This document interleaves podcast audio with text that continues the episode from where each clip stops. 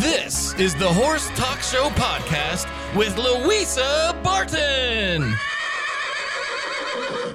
Welcome back to the Horse Talk Show presented by Palm Chevrolet, your hometown Chevy experience. Thank you to Larson's Farms, our broadcast sponsor, uh, who are also having their customer appreciation days December 7th and 8th. And don't forget, Tack Shack has their famous horsey yard sale this weekend. Everything on sale in the store all weekend long. I'm your host, Louisa Barton, and I have special co-hosts in the studio with me today.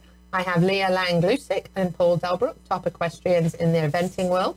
And also, uh, Paul is a show adva- uh, announcer. Tell me the name, Fun Factor? Fun Factor announcing. Very good. And Leah told me the reason that it's Fun Factor is because even if you fall off your horse on your butt, Paul makes it funny. So that's the best kind of show announcer to have. I So said he looking- makes it a good time. a good time. Yes, there I can go. say from firsthand experience. Well, thank you, He ladies. still Are good makes for my ego, He but still it's makes it a good day, even if you fall off. That's that's a really good thing for a show announcer to do, by the way. Um, we do have a special guest, and joining us by phone, Kiki Ebsen from the Healing Equine Ranch. Hi, Kiki. Hi. Thank you so much uh, for joining us. Uh, she is a lifelong equestrian, uh, beginning winning championships actually as a youth rider. Um, and she became a trained equine educator and now shares her knowledge of natural horsemanship with her community at the Healing Equine Ranch in Agoura Hills, California. And lately, that has not been such a good place to be. There's been a lot of tragedy um, with the fires, there's been a lot of loss of life and property, and of course, uh, another one of our big concerns is our four-legged family always, uh, including our horses, our dogs, our cats, all of our pets are our family. So um, I'm going to have Kiki tell us a little bit about um, exactly what happened when they had to um, evacuate the farm. And if you're joining us on Facebook Live at the Horse Talk Show, we do have some videos and pictures uh, to show you as well. Kiki, tell us what happened. Uh, well, around um, 4 o'clock in the afternoon on Thursday, November 8th, uh, we noticed a column of smoke coming up just to the northeast of us, about maybe 10 miles.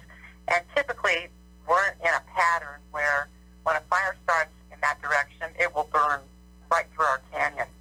Um, but, you know, because of the way the wind was blowing, it kind of felt like it might blow uh, blow just west of us. So we kept um, monitoring it. And uh, my father, uh, my uh, husband, sorry, my husband is a fireman, and he uh, got sent out on a strike team. So he was kind of keeping us abreast of the of what was going on with the fire. But I called some uh, help. I called some of my neighbors to come out, some of my students and my brother to kind of hang out with me just in case we have to make a mass um, exit. We have 18 horses here, and we live in uh, a canyon, which is about two miles from the main road uh, on a dirt road.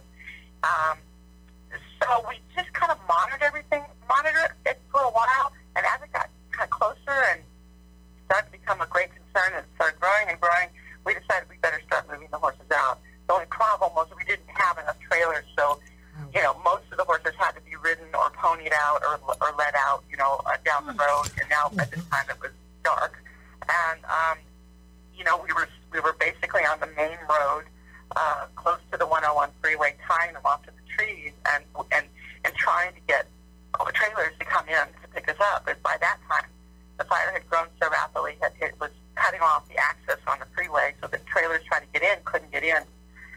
So we were having a hard time, as you see if you look at any of the video. Um, we're, we're there for a while, waiting for you know trying to get people to come and pick us up. Now, the other alternative would have been shelter in place, which is to shelter in an area where there be, there would be um, a safe area to keep the horses, but it would still be within the fire line, but it wouldn't be. They weren't going to be um, in danger per se. The smoke would have been bad, and then you would have been able to get them out when the trailers could come in. Eventually, we got everybody out except for three, and we had to keep them in a, in a friend's arena. But it was very tense. I mean, at one point, um, the sheriff was telling us to cut the horses loose and run as the flames jumped the freeway. I had um, my senior horse, I have um, a, a 31 year old, and uh, we also have them as young as, as 10 months old, and Oh, they all gosh. just had to jump in trailers. Some of them hadn't been trailered. Others, I, I rest, they're all rescued. So I have uh, four babies that had only been on the trailer to get out to my place, you know, and then they, but they were champs, and they all got on. They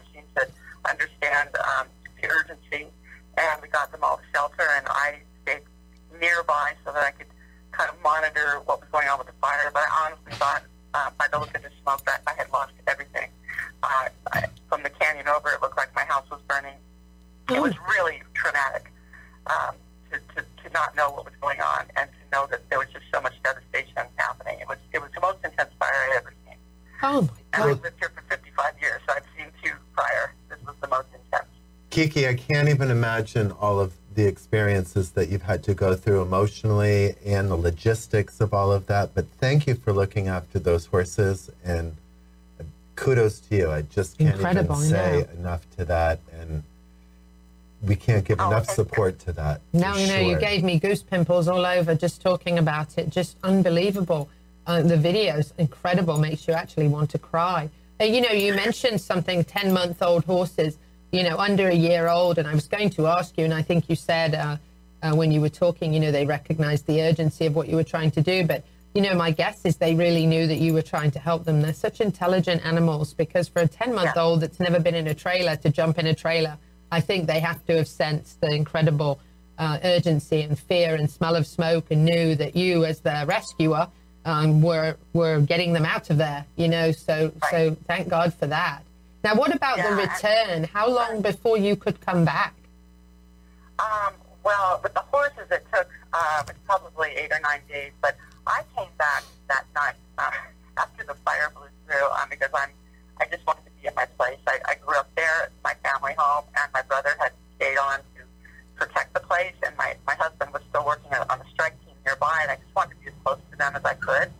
Um, but the place was the, the canyon was still on fire, and and even though the house was safe, you know, the smoke was pretty bad. But I wanted to be there also to protect from strangers because we had people driving it. You know, people drive in. That's when they don't have police protection yet. Um, they, they haven't walked down the fire areas. It's, it's kind of a it's a dangerous, it's sort of dangerous place to be, but I felt being there. And the horses shelters, what we kept our horses in mostly the fencing had burned and the shelters had burned. So I kept them out at Ventura Fairgrounds, which is a, a beautiful place to shelter your animals um, if you have to. Yes, Um, yes. They take great care of the animals. There's great, great volunteers and such a community effort to, to um, donate, you know, to, to the horses there. But it took us a while because the smoke was so dense, uh, and we didn't want to bring them back into the canyon until that had dissipated. Because it was hard enough on me. I, I didn't, you know, I absolutely didn't want it to affect the horses.